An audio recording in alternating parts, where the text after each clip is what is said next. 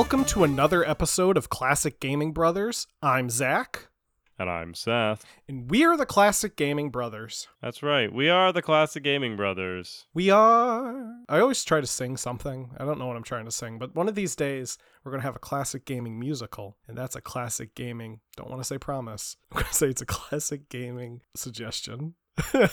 We always sing the same thing, though. yeah, well, it's like it's like the opening song. Oh, the we are We are. or were. We're, no, it's we are. Were. Anyway, we'll get right into it. Uh, welcome to episode 87. That's right. Somewhere, somewhere in the middle in time, Somewhere along the sacred timeline, if you would. relevant for the time that we're recording and Yes. perhaps the time you are listening. Yes. But we were we were chatting about uh, future episodes and possibly for our 100th episode, or perhaps after the 100th episode, maybe 100th and one episode, we'll do a redux on a couple of our older episodes. We'll revisit. Yeah, yeah, I like that plan. All right, so let me talk about our recently played. So Why don't you go first? Because mine's more relevant. Yours is very relevant. So recently, I have been playing Minecraft with my buddies. I don't know if I've actually ever talked about playing Minecraft as my recently played, but I do play Minecraft a lot. So the game was originally released in 2009 for those who might not be aware, and uh, it was created by the Swedish game developer Mojang, which at the time of release, they were an indie game developer. They are no longer an indie game developer because they are owned by Microsoft. And the game Minecraft is the best selling video game of all time. It has sold 200 million copies worldwide and numbers 126 million monthly active players. Anyway, I've been playing Minecraft since I was in high school when I first got one of the early builds before it went to the official release of 1.0. I used to go on a lot of the old servers that were available on this crappy laptop that I had so that the render distance in the game was so bad the game looked like I was playing Silent Hill uh, because of the fog that it would generate if you were playing on low render distance. So the game is a sandbox game. It's it's sometimes described as being very Lego-like in the sense that you can really build and do anything that you want.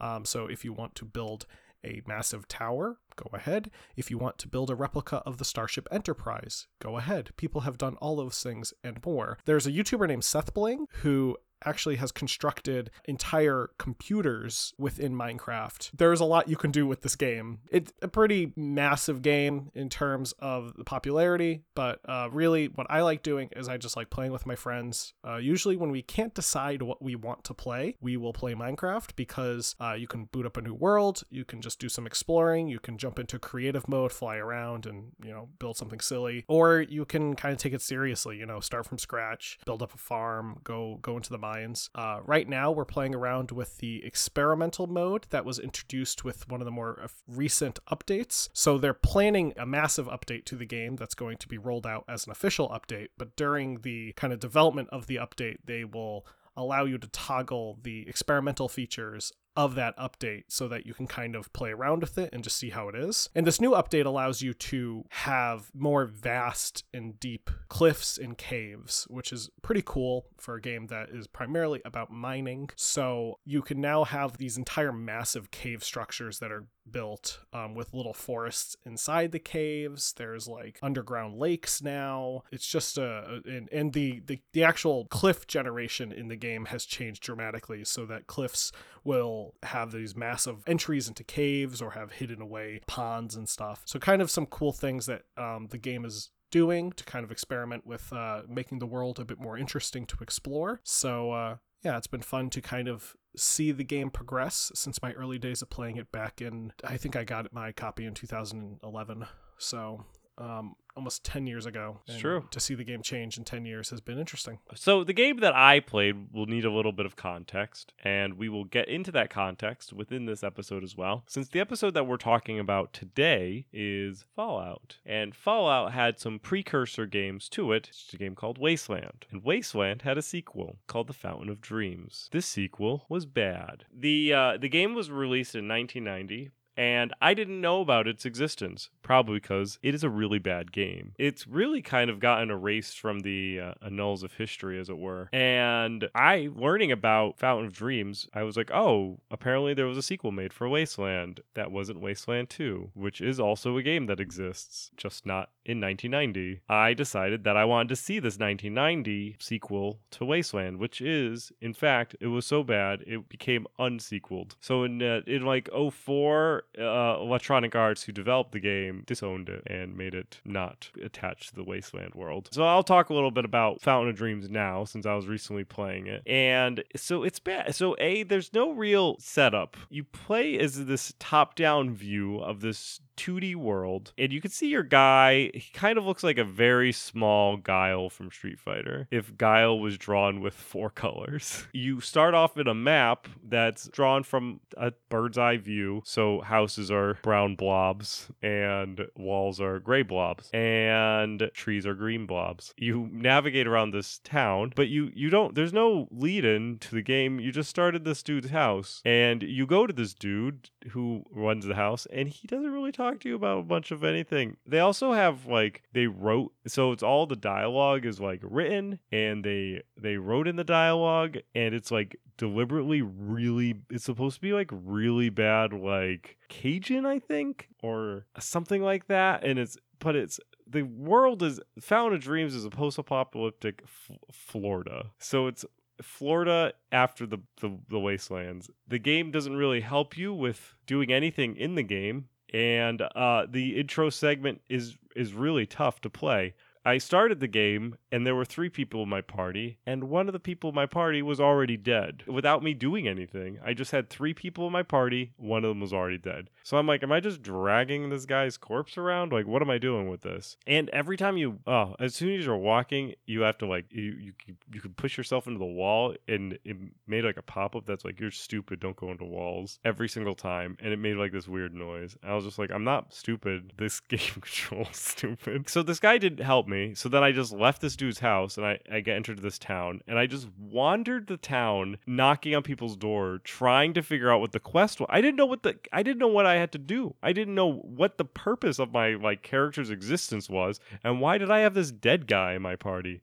Like these are the questions that I asked. So I went around door to door asking people and they either did they either were not home, they or they attacked me or they tried to give me a quest. I got one quest out of like the 16 doors that I knocked on and the rest either attacked me or would not answer. So the one quest that I did get was to go to a grocery store to go kill these members of the mafia. So I told them, yeah, I'll do this. It's fine. So then I decided to look for the grocery store. There's no map that I could find. So I just wandered from building to building being like, is this the grocery store? Is this the grocery store? And similar thing, you know, like people either attacked me or ignored me. So the attack sequence it works in like a turn-based sequence where you see the like a portrait of your enemy that you're fighting, their name. You get a couple of options to choose to fight against them, and then you can like run, attack, uh, use a specific weapon. You can evade, you can load your weapon,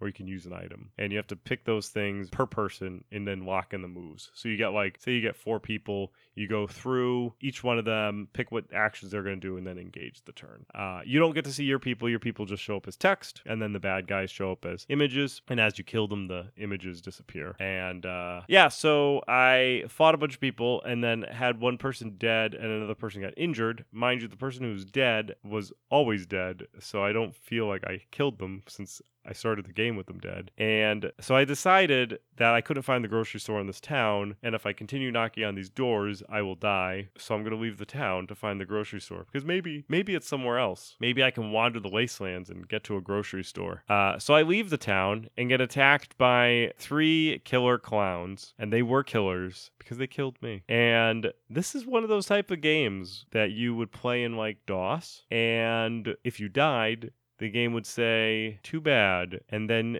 close. So I was playing this game and I died from the killer clowns, and it gave me a message that said, uh, "Too bad you didn't survive," and then immediately booted to the DOS prompt. Like it didn't even give me like it didn't go back into the game. It didn't even restart. It just it just was like you're done. You obviously cannot play this game any longer. And I just was like blown away. I was like, this was a a very tough game. B I, I don't even know what I did. And C this was a rough game. Anyway, Fountain of Dreams spawned from Wasteland, which was a much better game and was done in 1988. Wasteland was developed by one of the greatest development studios ever, Interplay. Interplay has done a lot of great things. Wasteland was one of them. And so they created Wasteland, which takes place after a nuclear holocaust. Wasteland ended up being a success, both commercially and reputation wise. People loved it. Now, we will probably do an episode on Wasteland itself. So we won't get into the nitty gritty of Wasteland since Wasteland has enough history to itself that we should do an episode about Wasteland by itself. Since this is a Fallout episode, people should just know Fallout came from Wasteland, developed by Interplay. However, Interplay and Electronic Arts, who published Wasteland, had a disagreement.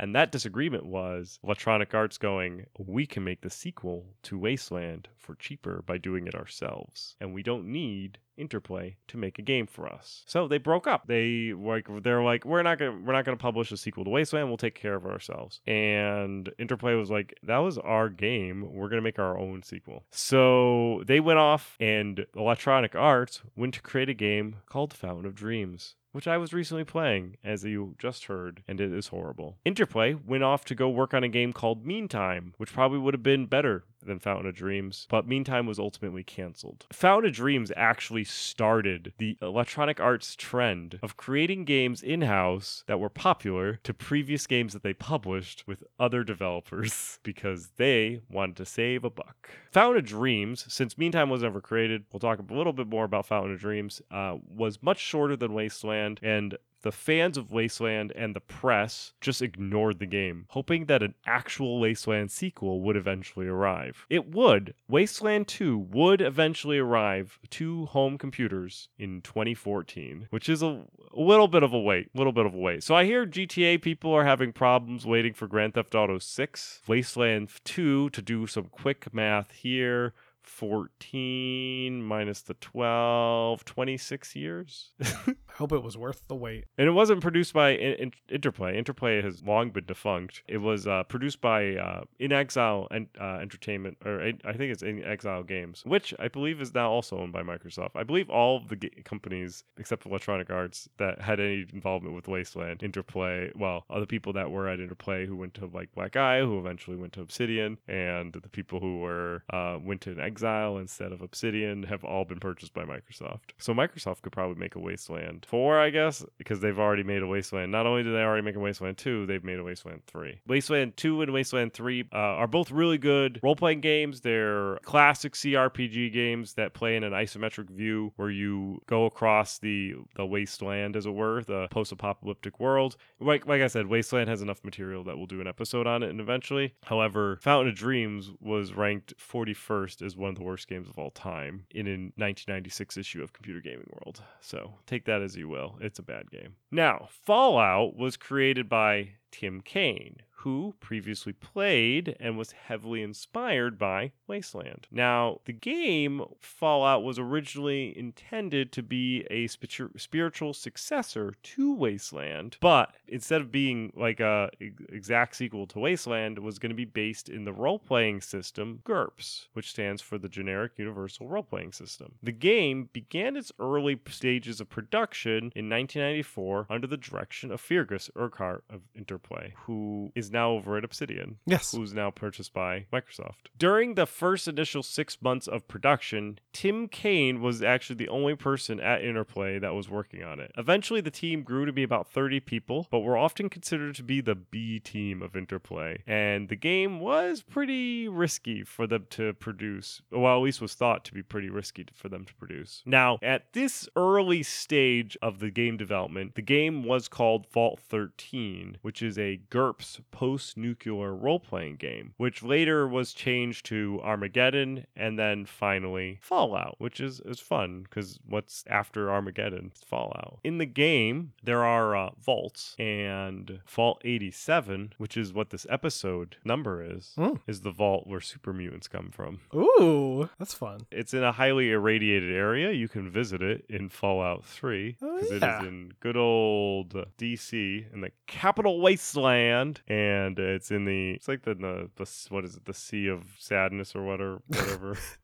That's a good name. yeah, it's in the irra- irradiated area of the capital wasteland. Sea of Sadness. and it's yeah, the Sea of Sadness. It's where uh, super mutants and centaurs come from. Ooh. So the game takes place, as the full title implies, the full title of Fallout being Fallout. A post nuclear role playing game. The game takes place in a post nuclear setting. In the Fallout universe, there is a gas crisis that occurs in the 21st century. This crisis culminates in the invasion of the United States by China through Alaska, the annexation of Canada by the United States, and finally, a global nuclear war that destroys pretty much everything across the world. And when that nuclear war happens, everything is destroyed in a two hour period. You play as a vault dweller. So, in the Fallout universe, as things are leading up to nuclear Armageddon, vaults are created, primarily by a company called Vault-Tec, which works as a kind of government contractor to create these vaults for survivors. And people are brought into the vaults, and the doors are closed when the apocalypse happens. Uh, and you play as someone who was who was born in the vault. So as time progresses, you know the original population that moved into the vault either passed away or some of them were uh, frozen in stasis, but some of them do pass away over time, and the population would do its own thing, and you know you would have generations coming from these vaults. So you play as one of the vault dwellers who lives in Vault 13, which is located in Southern California, and as a vault dweller, you are tasked with finding a water chip so, in these vaults, they often have technology that's designed for things like air filtration and water recycling, and the chip that controls the water recycle, uh, recycling breaks, and your overseer, who are the leaders of the vaults traditionally, tells you, go out and go find a new chip, please. So you leave. And when you leave, the year is 2161. 84 years after the end of the war. So you're initially armed with something called a Pip Boy, which isn't really a weapon. It's a like computer that's strapped to your wrist, um, which allows you to access things like your objectives, um, provides you a map system, and in later games gives you access to your inventory. I like that in later games you need like an Excel sheet to manage all of the crap that you're carrying. Yeah, later games you you have a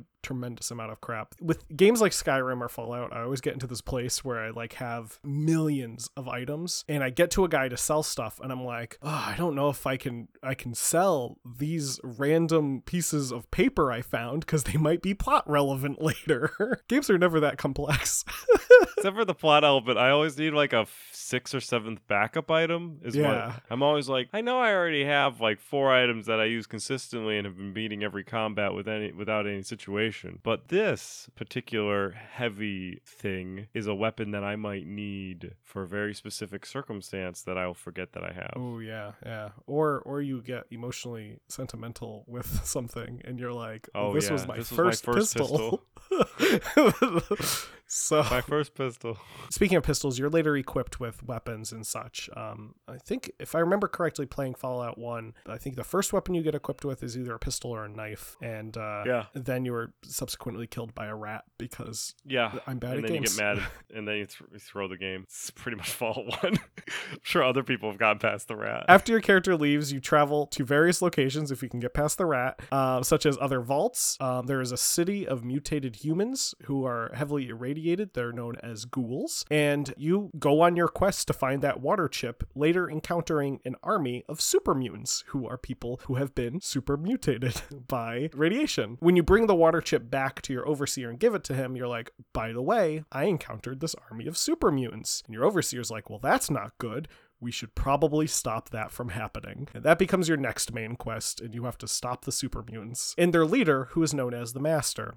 Uh, not to be confused with the Master from Doctor Who or the movie starring Philip Seymour Hoffman, the Master, this Master looks like a blob strapped to a, a monitor. Oh, good. Yeah, he has like weird eyes and stuff, and he talks with like radio frequencies. Like his voice just fluctuates different. Oh, that's fun. That's a thing that's actually the game is voice acted, which is Yeah, really cool. yeah, fully voice acted. It's fully voice acted, which is really awesome because they do play around with a lot of the sound effects and stuff for the voices, especially for like an older game. It's pretty cool. Uh, so the game's various set pieces and plot elements were all based on various items from pop culture, such as uh, video games, movies, books, or TV shows. Um, specifically, the 1975 science fiction comedy A Boy and His Dog inspired the overall vault setting. Gameplay and combat was largely inspired by both Wasteland and also UFO Enemy Unknown due to Tim Cain being a massive XCOM fan. Tim Cain also has said that the entire team were massive XCOM fans. So, Yeah, I could I could see that. X, XCOM is a great game. This is the original XCOM. yes, yes, OG,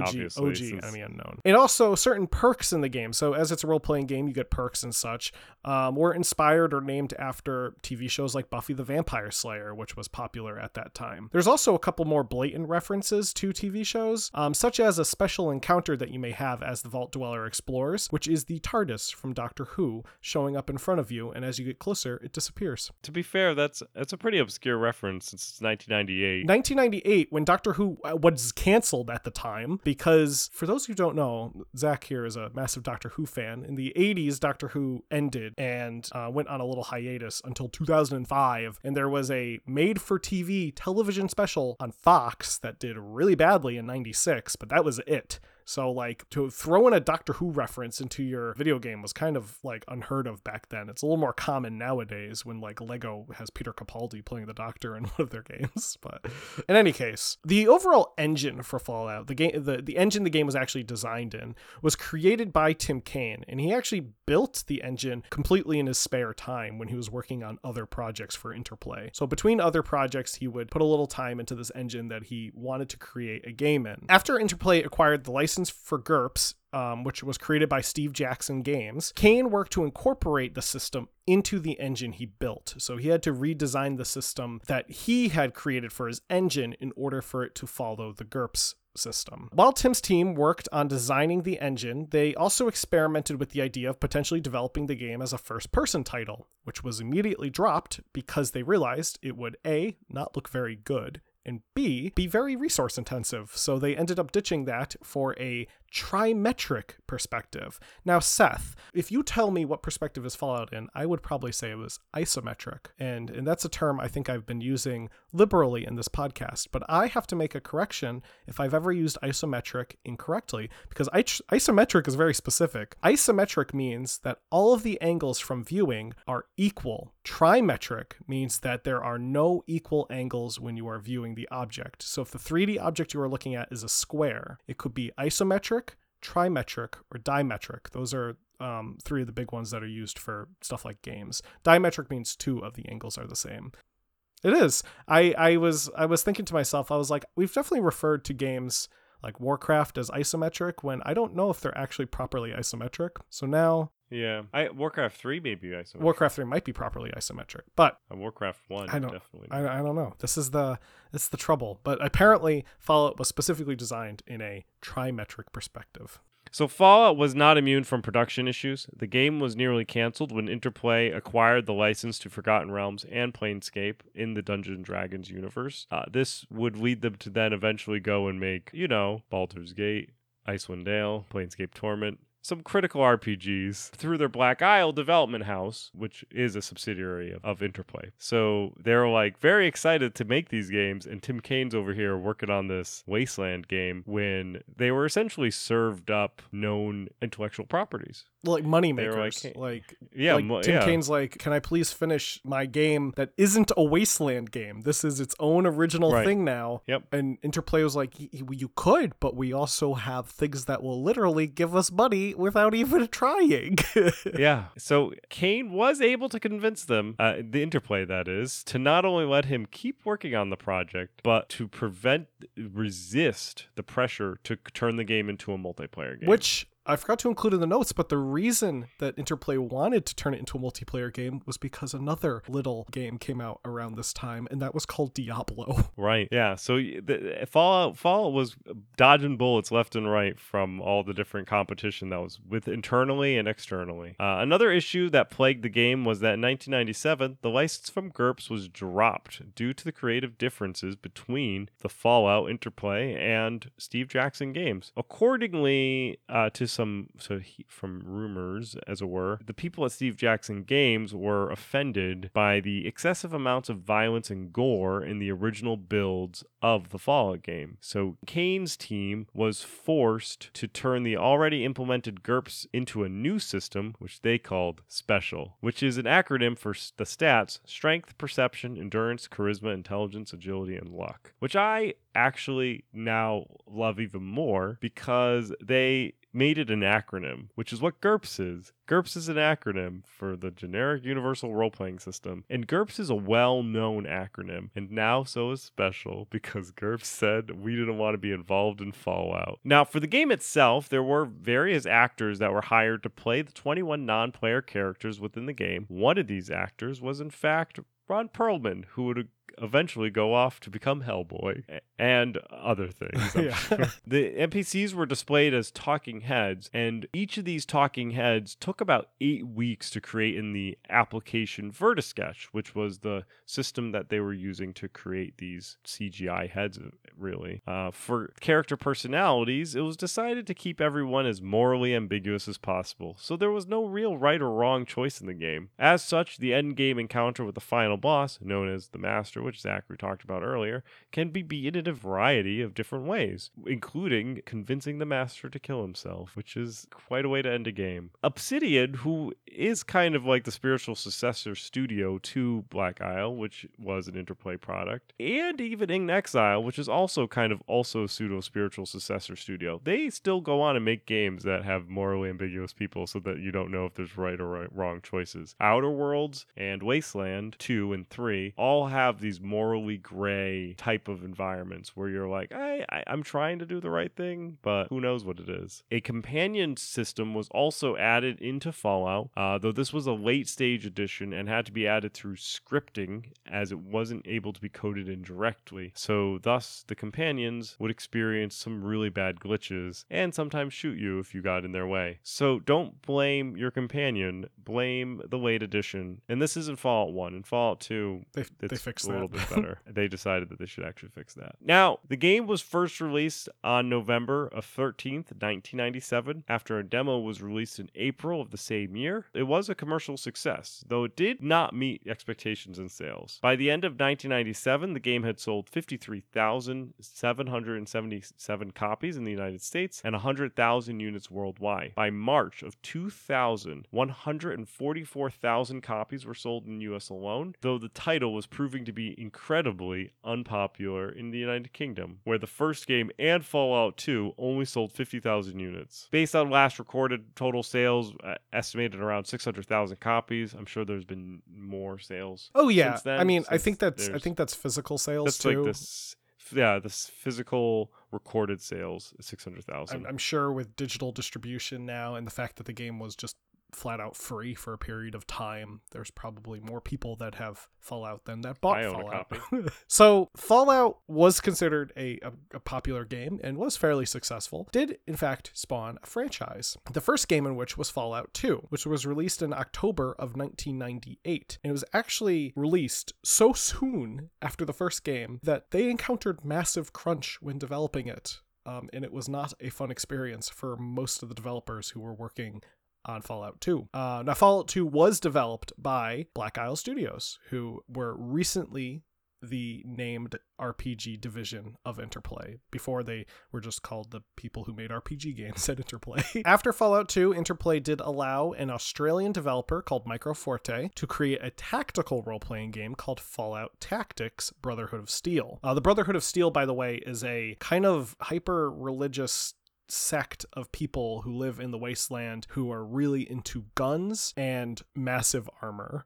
So they wear these big like mech-sized armors and they they pack miniguns. Uh, and they are like old remnant of the the U.S. government, but like as a religious cult. Now, a follow-up to Fallout 2 began development shortly after the release of the game. Uh, this title, Van Buren, was ultimately canceled when Interplay did a little thing called going bankrupt. When a company goes bankrupt, they no longer make sequels to games. Before they did go bankrupt, though, they did release Fallout Brotherhood of Steel, not to be confused with Fallout Tactics Brotherhood of Steel. This title was an action game for the Xbox and PlayStation 2. It has mixed reviews. Um, it looks kind of awful from the gameplay I've seen. The Fallout IP, after Interplay went bankrupt, was sold to Bethesda Game Studios, and in 2008, Bethesda released Fallout 3, a proper sequel to Fallout 2. Now, Fallout 3 is a kind of vastly different experience than Fallout 1 and 2. So, Fallout 1 and 2 have this, you know, uh, trimetric perspective, as you would call it, and are primarily, I would say, your your typical WRPG, your typical Western RPG. Fallout 3 converts a lot of the elements that were from the original two Fallout games and puts them into a first person action RPG gameplay style. So that instead of combat being based on built in dice rolling and stuff like that, your combat is now based on how well your aim is or how good your weapon is based on stats and such that you build into your character. And Twitch gaming, so that, you know, how fast you are able to respond. So yeah, it is a different experience overall. Um, and, and Fallout 3 is is a almost very different game. It was built in the Oblivion engine. I, I don't think it was called the Oblivion engine, but it's the same engine that Bethesda used to create their games Oblivion, and then they later updated it for Skyrim. Now, following Fallout 3, a spin off to the Fallout franchise was created by former members of Black Isle, who are now under the developer name of Obsidian. This game, Fallout New Vegas, was released in 2010. I will say, if you've never played a Fallout game and your choices were Fallout 3 or Fallout New Vegas, I'm going to ask you why you haven't finished Fallout New Vegas because Fallout New Vegas is a great game. Which is fun because now Microsoft owns all of this, including Obsidian and Bethesda and inXile and Minecraft. So all the people who Microsoft, in fact, owns everything that we've talked about the, this com- in this uh, except EA. But uh, Microsoft owns Obsidian. Microsoft owns inXile. Microsoft owns Bethesda. So Microsoft could really just make whatever Fallout game it wants to do in whatever world it wants to do it in with whatever team they want to do it with. Yeah, that's true. Now, after uh, New Vegas, Bethesda did release the fourth game in the Fallout franchise. So this is the fourth game in the series, the proper series, uh, which was called Fallout 4, and it's set in Boston, Massachusetts. And you in it, you can go to Cambridge, Massachusetts, our fair city, and that came out in 2015. Now, Fallout 4, I would say, just to go on a little tangent, was a little I don't want to say controversial when it came out, but did get some people grumpy because there was a significant gameplay style change from Fallout 3. So in Fallout 3, there's still kind of a morality system, and that is not really there in Fallout 4. It's kind of there, but it's not the same. Basically, in Fallout 4, if you ally yourself with a faction that doesn't like another faction, that other faction hates you. In Fallout 3, if you talk to people funny, then they will just not talk to you and they will hate you. I think also one of the other things that changed with Fallout 4 between Fallout 4 and Fallout 3 and Fallout New Vegas was when you did entered in dialogues in Fallout 3 and in Fallout New Vegas, it told you what your character was going to say, and I don't think your character actually talks. They don't. However, in Fallout 4, they decided to take from Mass Effect the dialogue wheel, except they didn't fill the dialogue wheel out. I, I feel like so when you're playing Mass Effect Effect and you have a dialogue wheel and you select an option, you kind of know what Commander Shepard's going to say. At least I feel like I do. Oh, I also feel like Commander Shepard is like having his own, he's got his own agenda, right? He's, I'm just kind of guiding him through the world, which is not in Fallout, you're supposed to kind of embody the person, not watch this person. So in Fallout 4, you're kind of like watching this Commander Shepard in the Fallout world. You select like one word and the person goes off into a weird tangent. You're like, what the hell is going on? So I actually, there's a mod that I play when I play Fallout 4, which changes the dialogue wheel into chat options and writes out what what's the dialogue option that they're going to say. And also in 2018, Bethesda would release another game that was marred in controversy, and that was Fallout 76, which is an online role playing game one of the reasons it was marred in controversy was because for some reason Bethesda was like, hey, what if we release this game that's well known for its NPCs without any NPCs? They did just that. they did later add NPCs, but you have to purchase them as part of a DLC pack, which costs like $30. Which people don't like. Especially because the game itself costs like $60. So if you spend $90, you have a complete game that is okay. Yeah, I mean, Fallout 76. If you if you're playing in a Fallout universe without any NPCs, you're playing in an empty wasteland. Yes. Uh, So one of the, in, in Fallout 76, by the way, it is an online game, so you- it's not like you're completely empty. You are encountering other players, but this lays other problems that may occur with any online game, such as other players just being assholes. Um, so I would say for some people, Fallout 76 was an okay time. Uh, for other people's, it was not an okay time, and uh, it's still kind of uh, one of those games that just sits there in in in like why why did this why did this happen sort of territory. Uh, in, in fairness, Fallout 76 was not meant to be a sequel to Fallout 4. It was supposed to be just a like, hey, let's make an online thing with the assets we have from Fallout 4 and I think it got a little too much attention. we'll see what Bethesda does with the IP, or I guess we'll see what Microsoft does with the IP, and who knows, maybe we'll get a return to form from like a New Vegas style game at some point. Uh, That that is my take. I, I I did include a note here saying that Bethesda titles are certainly more advanced. Um, they often get criticized because they're not as complex as the past games. So you're you're less likely to talk the final boss of Fallout 4 out of uh, doing his big bad thing than you are in Fallout 1. Anyway, anyway, that's our Fallout episode. Before we put the nail in the coffin of Fallout, as it were, this I'm sure this is going to be one of our more popular episodes just based on the title alone. If you're interested in hearing more about some deep dives into not necessarily the history, but like the lore of certain games, uh, like Fallout, Witcher. Mass Effect. We could do episodes on just the lore of the game and um, have some content there as well. So if that's interesting to you, if you're like, wow, Zach mentioned the Brotherhood of Steel, how does that work with like the Minutemen and what how the faction changes over the Fallout times and what's what's up with the New California Republic or the NCR as it were and all that jazz and the Enclave and if you want us to go into details about the different factions and stuff like that, we will be happy to do so. And we may do some episodes like that in the future.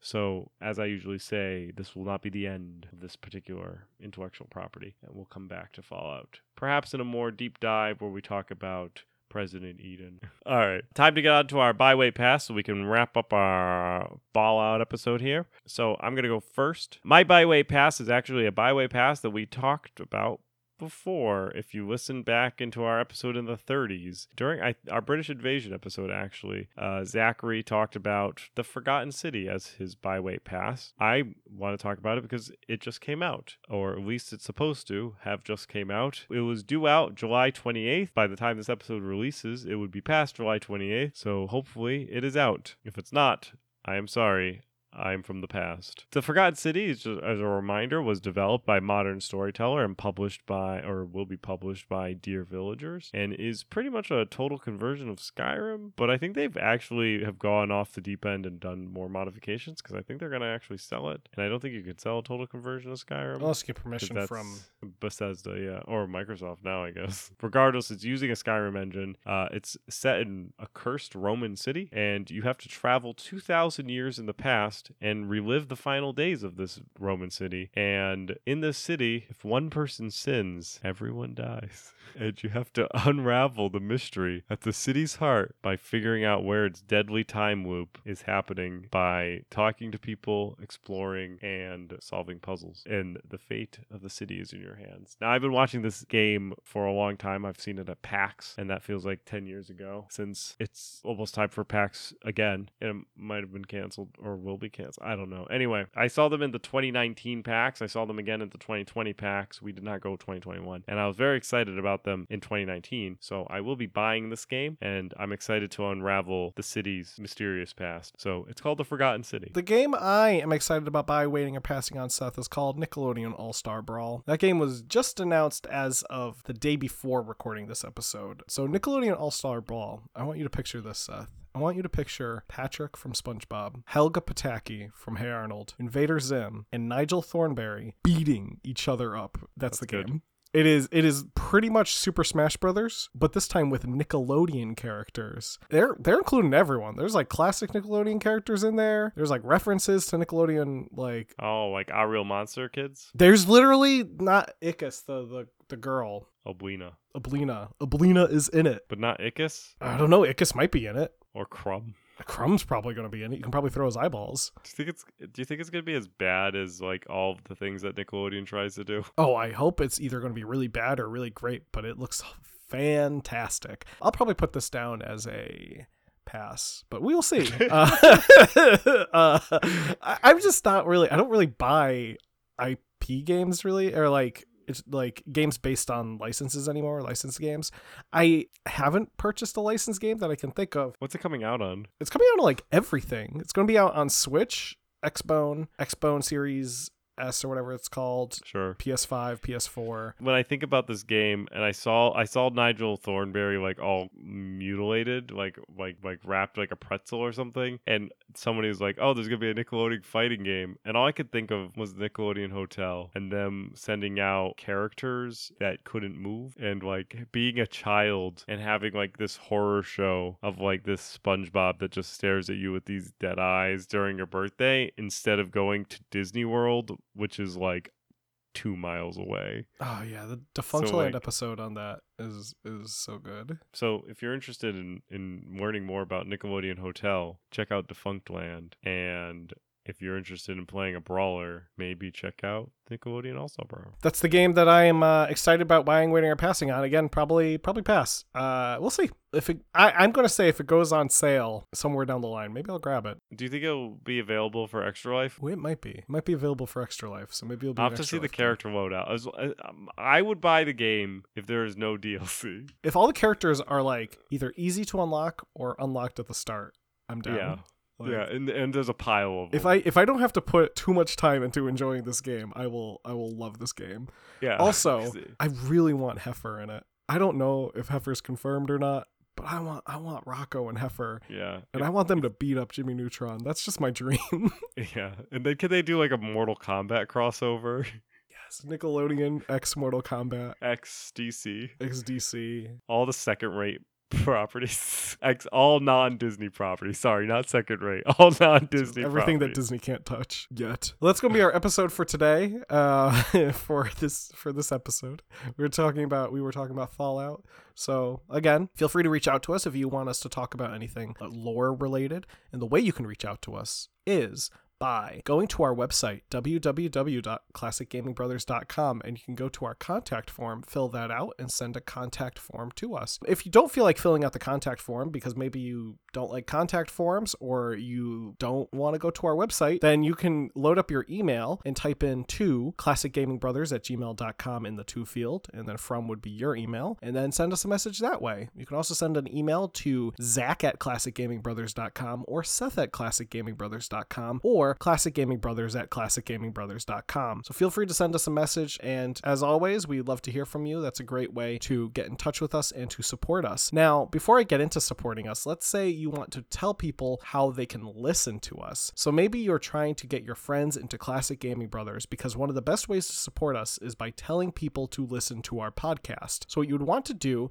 is you want to reach out to your friends and say, hey, I know this great podcast. It's called Classic Gaming Brothers, and you can listen to it on all available podcasting applications that are out there. Um, you can use those exact words. I won't even sue you. No copyright on those words right there. So feel free to use those words and get people to listen to our podcast. Also, if you can and you are able to, please leave a review of us on uh, iTunes. Um, that is one great way to support us. Reviews go a long way especially on iTunes, thanks to that beautiful thing we call the algorithm. So feel free to leave a review on iTunes and to rate us on iTunes, as well as on the other applications that were available out there. Now, other ways that you can support us. So, as opposed to just uh, liking us, reviewing us, etc., you can also follow us on all the various forms of social media. We have a Facebook and a Twitter and an Instagram. Our Facebook and Instagram are Classic Gaming Brothers, and our Twitter is CG Brothers Pod. So feel free to reach out to us on those, as well as to follow us, like us, and support support us on those. Lastly, if you go to our website, we do have a store, so you can pick up some of our merch. We did recently add a couple of items to our to our store. We have a couple of new shirts and such. So feel free to pick up those and it'll be good to go. Good to goes. Pick up those, you're good to goes. So that is Oh yeah, we also have a Twitch. We don't stream on Twitch a lot, but we do have a Twitch. So you can follow us at twitch.tv forward slash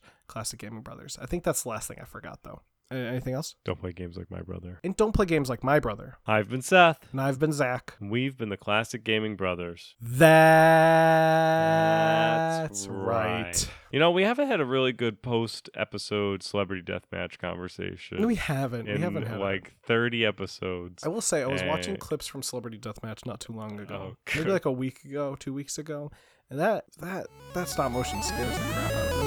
it's so